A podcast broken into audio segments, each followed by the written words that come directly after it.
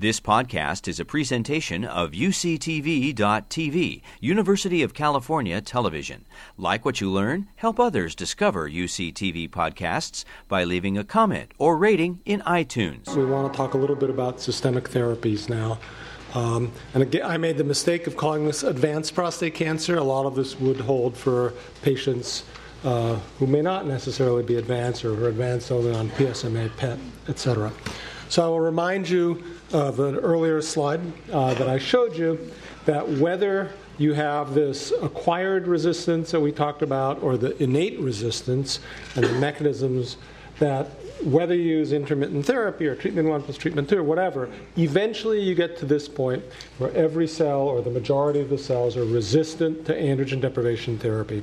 And I pointed out that there's a whole slew of treatment twos, so-called treatment twos, where treatment one is A D T, um, that have activity. And Rahul alluded to radium. We've talked a little bit about Provenge. So we're, we're going to walk through um, some of these, not all of them.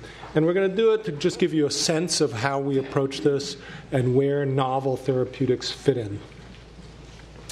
Um, we each do this in a slightly different way, but I, I, I think it's useful to think of Um, Uh, therapies, not just as listing all the therapies, but to think of it by categories, by types of drugs, uh, in part because there is something that we call non-cross resistance. So just because you're resistant to one category doesn't mean you're resistant to another. Um, and it also gives us a sense of sequencing.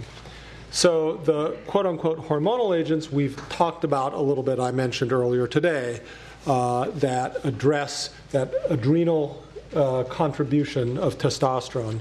So abiraterone, enzalutamide, apalutamide, darolutamide most recently, these are all birds of a feather. They're very similar drugs, and provided the cancer continues to be dependent on very small amounts of testosterone, as we talked about this morning, uh, they're very useful agents. Um, we'll talk about uh, a little bit about sequencing. Uh, immunotherapy, you heard uh, you know, a wonderful talk from David O. this morning.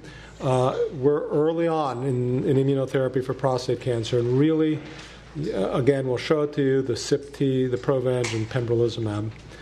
Uh, with regards to chemotherapy, I always tell patients that um, there's three big, depends on how ornery I'm feeling. If I'm feeling really ornery, I call them big lies. If I'm not feeling ornery, I call them misconceptions about chemotherapy.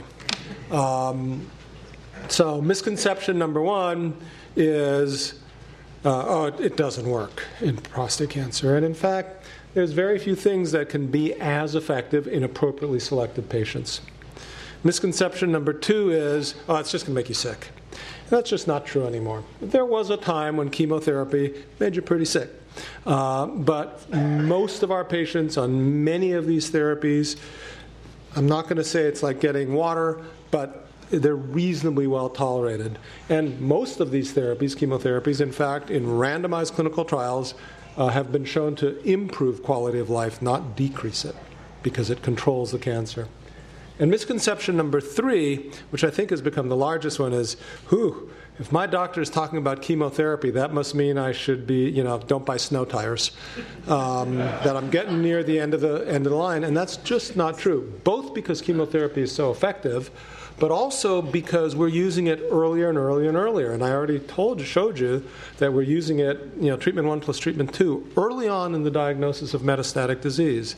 There's a clinical trial just reported at the oncology meetings of using chemotherapy and hormones um, uh, immediately uh, following radical prostatectomy.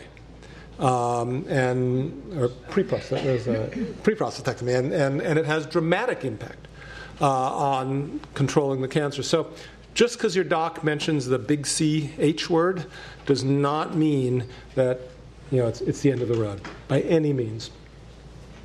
Uh, Rahul alluded to radiopharmaceuticals and radium. We'll talk about P S M A lutetium briefly. Um, and then at the very end, Rahul will, will talk a little bit about, this is more futuristic, but how we are today using genomic targeted therapy. Earlier this morning, Doctor Feng talked to you about germline and somatic mutations and uh, genomics, and, and we'll show you how that is here today now and clearly is the future.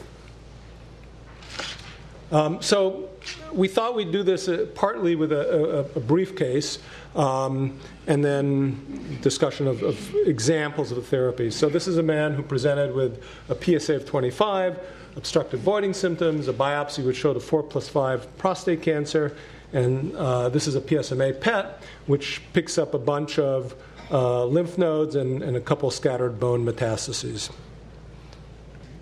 And, and, and I should say that Uh, P S M A P E T is not standard of care anywhere, but especially in this setting with de novo case. Although this man, you know, had localized disease, um, he was at high risk with a high Gleason score.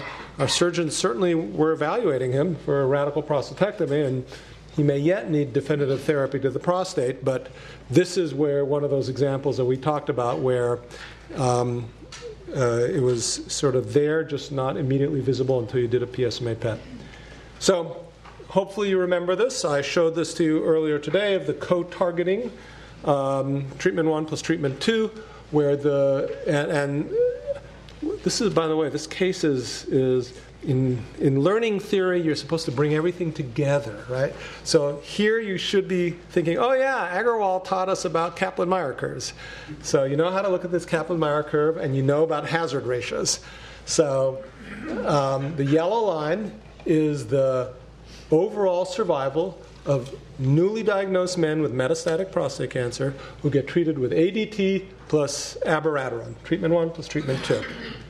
The white line is A D T plus placebo. From Rahul's talk, you will recall that there needs to be equipoise in the study. And when this study was done, we knew that the standard of care was A D T. So we felt okay about people who round up on that, on that arm. Now we know that moving forward, we need to add abiraterone to those patients. And what you can see is if you look at the average survival, the dotted white line, uh, with abiraterone, I showed this to you earlier, it's fifty-three months on average. Uh, and that's much higher than the average, the median, for those who didn't get abiraterone, thirty-six months. So that's all the F D A needed to approve the drug. Uh, what we're interested in, as we discussed earlier, is hazard ratio.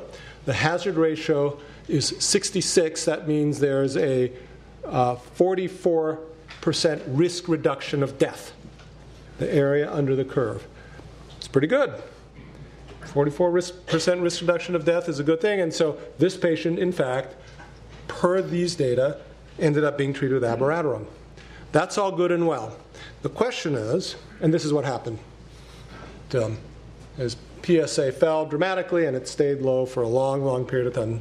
I believe this is your patient, Rahul. Um, Rahul put this slide in uh, to, to just show some images, different types of imaging. This is hyperpolarized carbon thirteen, which lets us look at the metabolic activity inside of the prostate. And the dark, the brighter the red, the more metabolically active it is. Um, and what you can see here is that after treatment, it's just dead. There's no cancer there at all. So that's good. That's what we want to see. This is not standard of care imaging. It's investigational. But you can imagine that this might be a really useful way to show that you really are killing cancer if you can't see metabolic activity there at all. So back to our case. He had a good response for many years on Lupron plus abiraterone, but now his P S A starts to go up. And eventually, his scans show new bone metastases. Um, I will, I will point out, those people in the audience who've seen one of us will have heard the same thing, which is that a climbing P S A for us is not an indication to change therapy. A cha- climbing P S A for us is an indication to get scans, to see if there's been a change, because there's pretty compelling data that if you keep people on abiraterone or enzalutamide or apalutamide, the longer you keep them on, the better they do. And so waiting until there's actually changes on scans is beneficial over just reacting to P S A. So that's what we did. And so the question then is, well, what are the treatment options? Um, so this addresses this. You know, there's this growing group of patients who develop growth of their cancers following a treatment number two. And we've shown you, I hope, compelling evidence that bringing treatment one up early or treatment two up early is a good thing, but then that puts the onus on us to develop treatment three. And that's what we're going to talk to you about. um, because resistance still happens, as we talked about this morning. And the exact same process that we used of adaptive resistance that we discussed this morning with A D T happens with the next treatment that you use. Um, the other, I already alluded to this, but these patients may or may not have uh, untreated primary tumor. Their prostate is still in place. And as you've heard, uh, that should not be forgotten, since there's emerging data that suggests that in men who don't have very extensive metastases, that radiation to the prostate is, is prolongs life. Someone at lunch asked me, well, what about if you're already moved on to Zytiga, abiraterone, um, but I haven't had my prostate treated, should I? Um, the honest answer is the data is not there. That's not where it's been tested. It's only been tested in men who are starting hormones, which was the Stampede study that Doctor Roach alluded to. Um, but in all likelihood, it makes a difference in this setting, too, because we want to avoid that shower of subsequent metastases. In a young man, where we hope to control his disease for a long period of time, uh, and where there's risk of local symptomatology, we typically will recommend therapy if there isn't extensive um, uh, metastatic disease. We discussed earlier in, in the panel um, whether that would be a radical prostatectomy or radiation. Most of the data that we have is, is with radiation, but it's not ruled out. So these are the treatment options immediately available for this patient. So we can switch to an alternative hormone. I told you that we think about those classes. Um, the mileage that you get from that is not a lot, but it's some, and it's, it's doable. Uh, I'm going to talk about Sipuleucel-T in just a sec. Provenge, radium, Rahul addressed, um, has some activity, um, and then conceivably taxane chemotherapy. So the first three in general, and we start individualizing, Uh, if the disease is not exploding, we can do one of the first three fairly easily. So let me briefly talk about uh, Provenge. Um, um, it's important both because it's the only F D A-approved uh, ther- immunotherapy specifically for prostate cancer, and because it was developed at U C S F. um, so C Y P-T, as, as uh, um, David O. spelled out to you, Um, takes the patient's own blood cells, removes them, and in the test tube activates them. Um, t- takes these, these dendritic cells and basically force feeds them this antigen so that they now know how to recognize prostate cancer. And then you reinfuse them back into the patient. And those infusions are three, once every two weeks times three, and you're done. Um,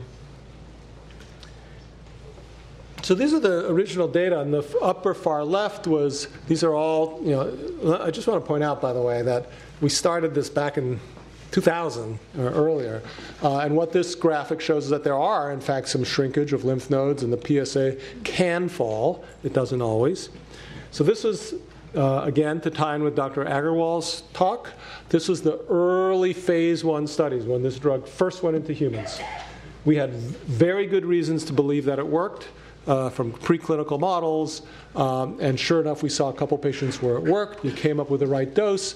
We then did um, a phase two that went into a phase three, um, small numbers of patients, but again, there was in yellow uh, Provenge, and in pink no Provenge, and a survival advantage. And then that went into a big phase three study, relatively big phase three study, published in the New England Journal of Medicine, all of which culminated in F D A approval. Um, in two thousand ten, so it's a ten-year process. Um, one of the take-home lessons, we got to speed the, this process up dramatically. This is particularly slow, um, but it remains an important uh, armamentarium uh, tool in our in our chest. Uh, it doesn't drop P S As a lot, but it does incite an immune response that lasts for years and years and years. So it's a useful thing to do. I want to, um, I think Tom is not here.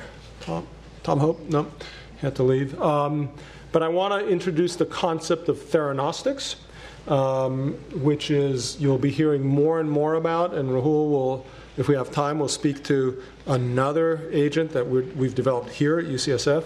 But theranostics is it's a little clunky word, uh, that implies the combination of a, a compound that is used both for therapy, the thera, and diagnostics.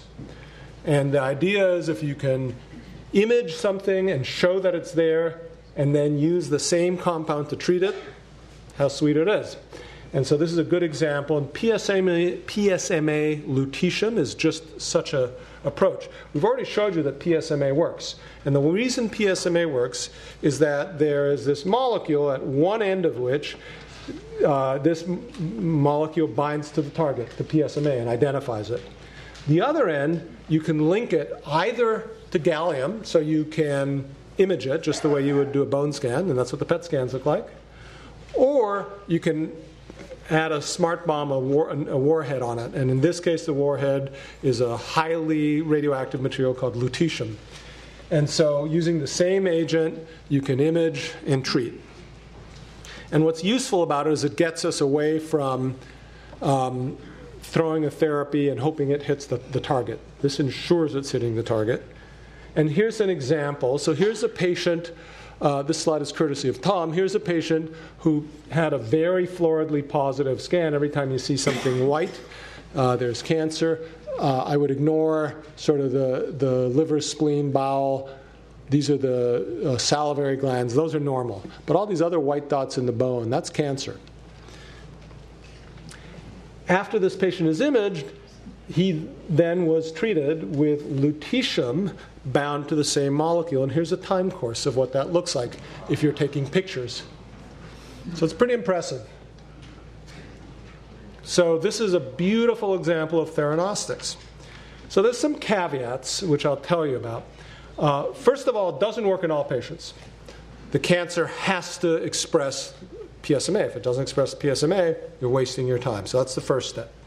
The second step is that even within an individual, we and others have learned, as again just reported at the oncology meetings, that um, one cancer deposit may be P S M A avid and the one right next to it may not.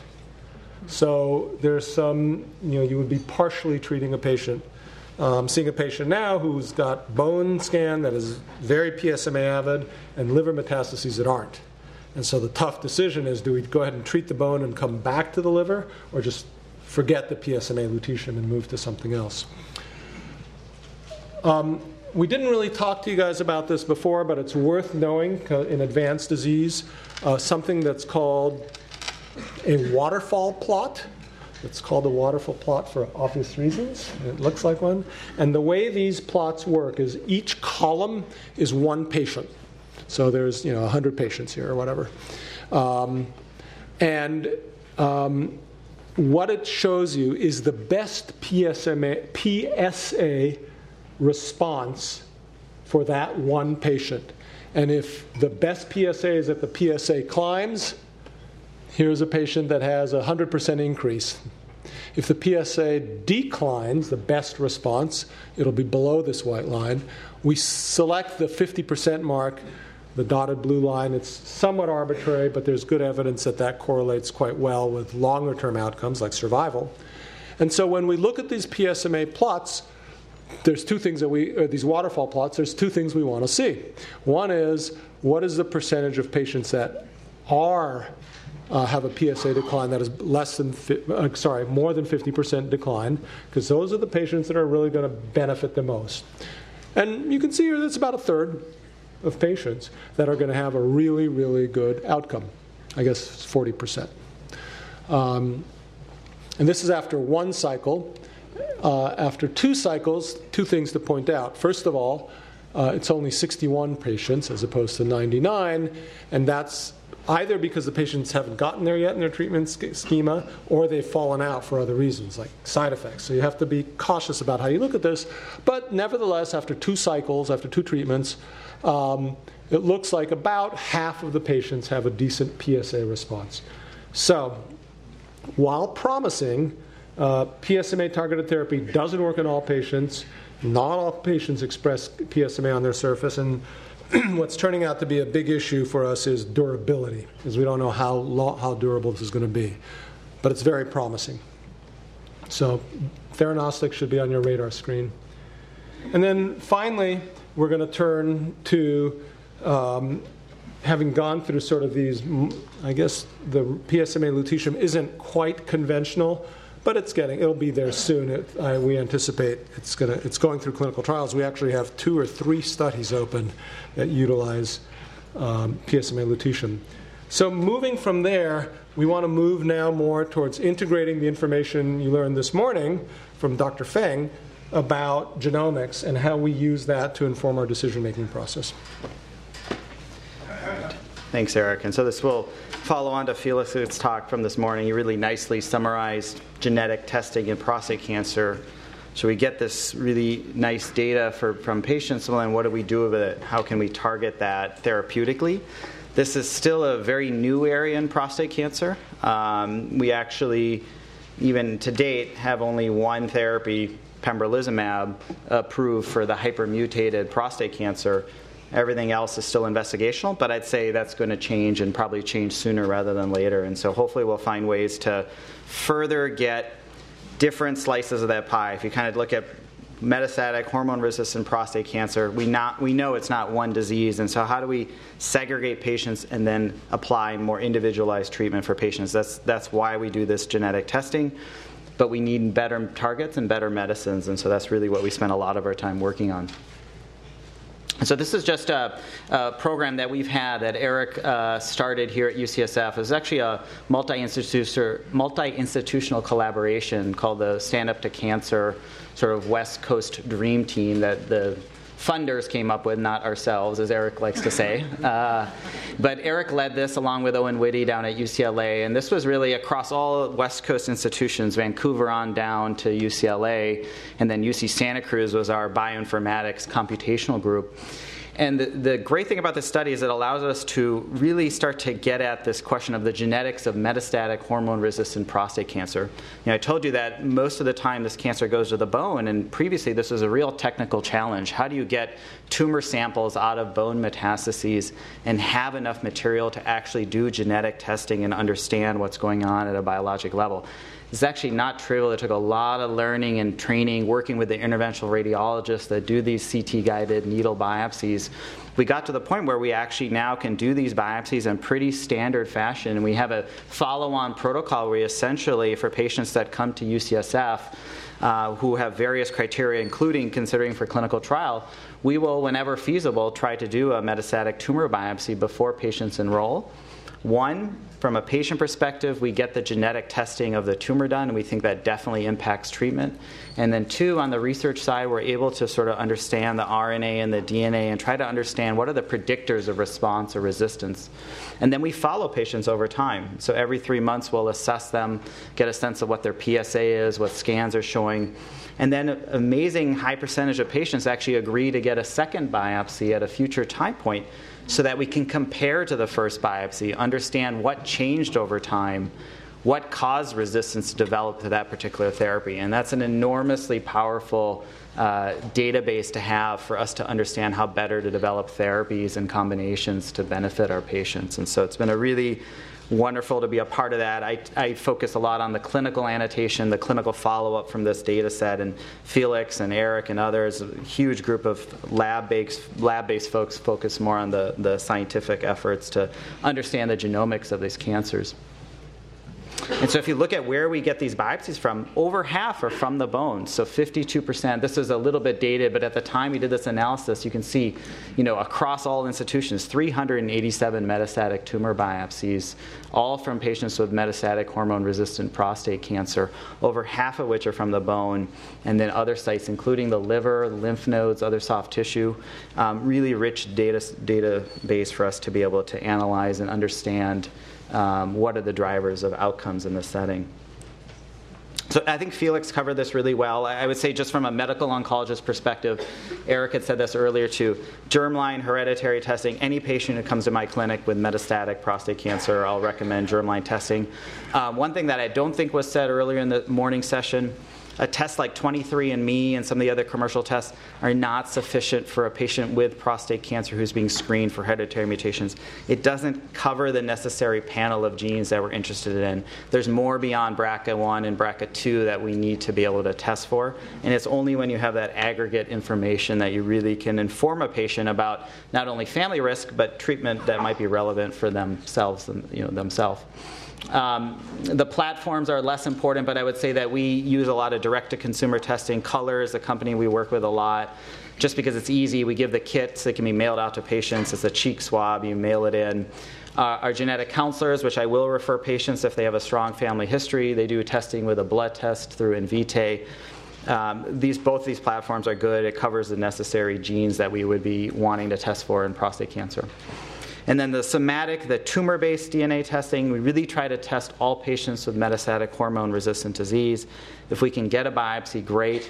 There are liquid biopsies, so-called circulating tumor D N A tests. I'd say the technology is still evolving. There's a lot of variability in the quality from one test to another. However, if I have no other means of getting that information, then we do think that that test could serve of purpose. So the D N A repair abnormalities, um, you know, I think Felix covered this process in terms of the biology. Essentially, these tumors that have mutations in B R C A, they're more sensitive to medicines that damage the D N A within the cancer. You know, that's the crux of what we call the synthetic lethality of when you have this mutation, can you target it? And you look at prostate cancer, and the D N A repair mutations is not meant to be read, but just to say that this is probably about fifteen to twenty percent of all metastatic hormone-resistant prostate cancer has a mutation, either in the tumor itself or in the tumor plus inherited D N A. And so it's a really valuable uh, piece of information and really a targetable subset of prostate cancer. So then how do we target it? Um, this is still a work in progress, and we still don't have a medicine approved yet, F D A approved for treatment of D N A repair mutated prostate cancer, but I think that's going to change. Um, this is uh, the waterfall plot that Eric uh, just went through, where instead of looking at P S A, this is looking at actual tumor shrinkage or tumor increase in size from baseline. So any patient who had tumor shrinkage is going to be represented on the right side below this line, and patients where the treatment did not work or here. The medicine that these patients got was a med- class of medicines called PARP inhibitors, and this particular one was called rucaparib. There's a few different ones within this class of medicines. They have slightly different effects, but by and large, they generally are active only when there's a mutation present in a gene like B R C A. We don't think that they have a lot of single-agent activity broadly in all comers. But the thing that I think is really interesting is that even within this D N A repair population, not all mutations behave the same way. And so the different colors represent mutations in different genes within this pathway. And in red are the B R C A one and B R C A two genes. And you can see here, don't need to run any statistics, just visually looking at this, well, actually majority of patients where either the tumor or the inherited D N A has a B R C A mutation, they can respond quite well to a PARP inhibitor. Whereas other mutations, in particular, I'll highlight a gene called A T M, we group in the same family in blue, but actually you can visually see that most of the tumors don't respond. And so our first generation precision medicine, if you will, lumping all these mutations into one bucket and then treating them the same way, clearly that needs refinement, and we need to understand even within a category, the subcategories and who's going to respond and who's not. So there's a lot of work to be done. Another class of, uh, a small subset, but an important one, is what we call hypermutated prostate cancer.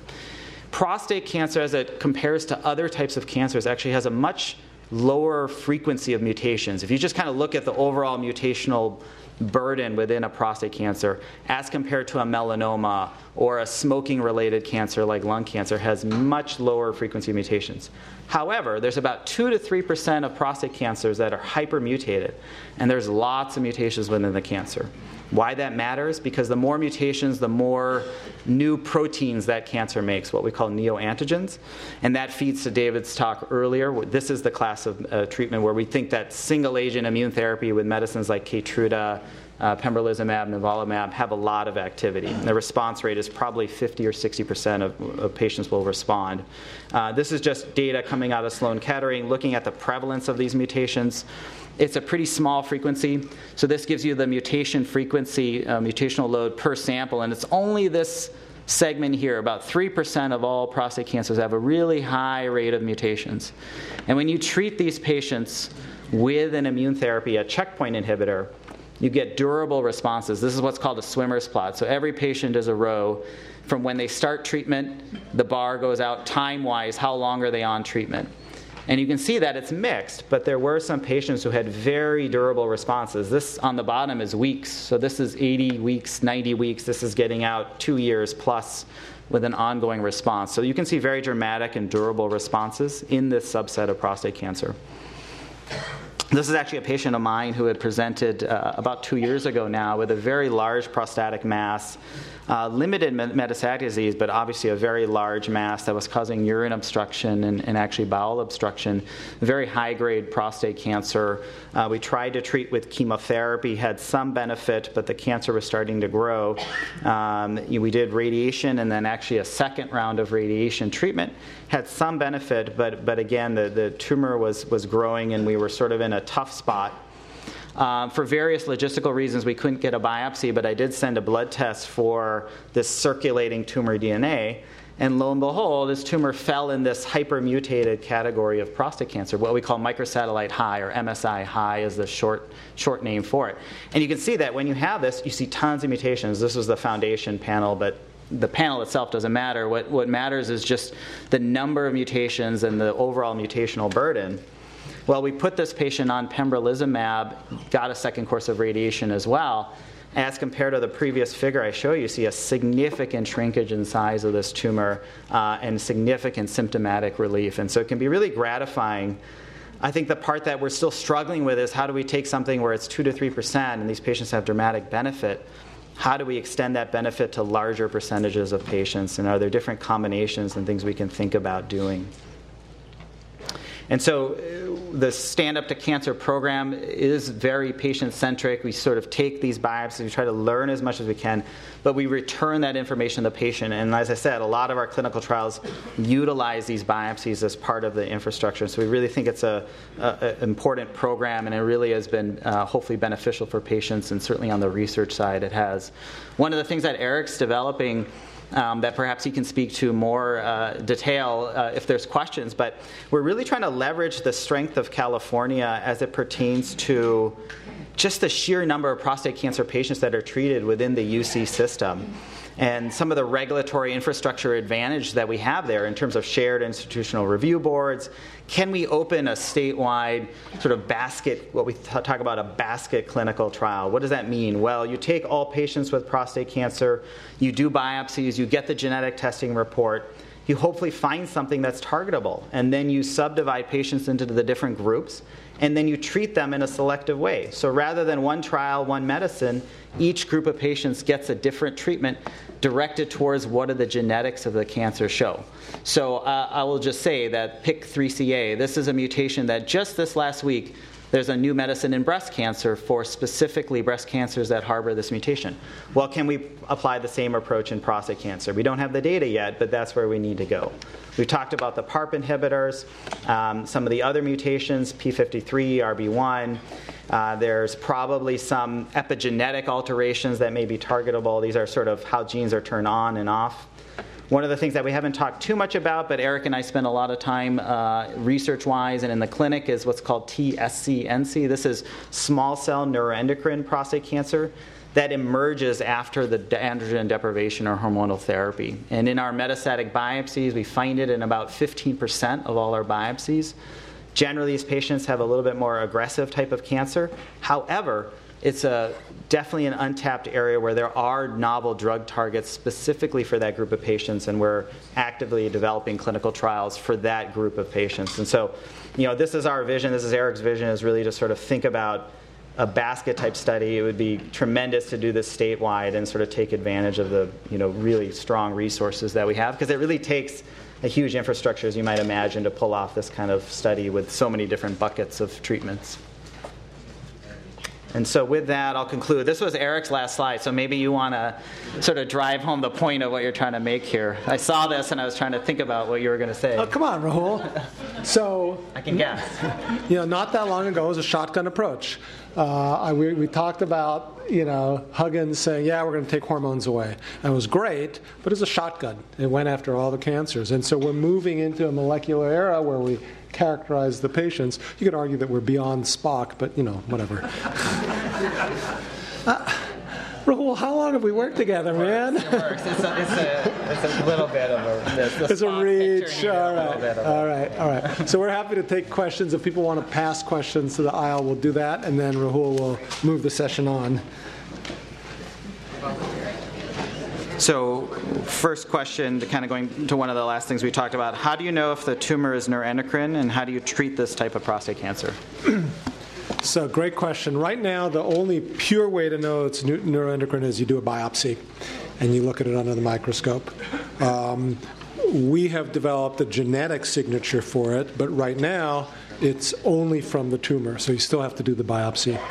Um, we're looking for circulating markers, so either the circulating tumor D N A. There are these uh, blood-borne markers that are similar to P S A. One's called chromogranin A, another's called neuron-specific enolase. Blood tests, they're not great, and we're working to improve their specificity.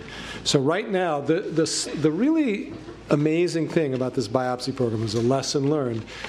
And, and Rahul was, was the lead author on this paper, is we got s so much pushback and so much uh, commentary on, I had no idea this was so common. And the answer is, neither did we, because no one was looking. There's all these metastases out there, and fifteen to seventeen percent of them are this really aggressive variant. And we really do need to know about them. So we, whenever we can, following typically abiraterone or enzalutamide, we try to do a biopsy because it's an important subset. And there's a follow-on question. Does medicines like abiraterone, apalutamide, enzalutamide increase the risk of prostate and neuroendocrine prostate cancer? So I think the answer to that question is that we think probably yes, um, but we need more paired biopsies pre and post to really better answer that question. I think androgen deprivation in therapy in general, this is a treatment emergent effect. You don't see neuroendocrine cancer when you biopsy these patients at diagnosis. It looks like a standard adenocarcinoma. So clearly it's a treatment emergent resistance outgrowth. Whether there's differences between abiraterone and enzalutamide, I think, you know, we need larger numbers of patients to really be able to answer that question. Um, and hopefully with our increasing sort of data set of paired biopsies, we'll be able to do that. Clearly for our subset that we have looked at that have evaluable pairs, you will see some adenocarcinoma at baseline and neuroendocrine following the treatment of enzalutamide. This doesn't suggest that we shouldn't use these medicines because clearly they have a, a, a large benefit in patients, but it does suggest the need to be aware of this phenomenon, and then hopefully we can develop better therapies for it. All right, let's see. This is a good question for you, for Eric. So at what time in a patient's treatment course should he see a medical oncologist for advice? Immediately. I think we're probably going to get a little bit to that this afternoon in, in, in how best to do this. You know, we're pretty unique at an academic center like this in that we work so closely with our urologists and our radiation oncologists that we get involved very early, meaning as soon as the P S A starts to go up after definitive local therapy. Um, outside of that setting, um, without question, any time there are metastases, in my estimation. Uh, it used to be that, you know, anyone could use Lupron and, and Casodex, but as we start getting into the era of intensification and who do you intensify with, it requires, I think, a medical oncologist experience. And the drugs aren't without toxicity. Um, so somewhere between the time that the P S A progresses and there's overt metastases. And you could argue that, as we showed you, for many patients, when the P S A is climbing, there are already metastases. You just have to look for them with a P S M A P E T.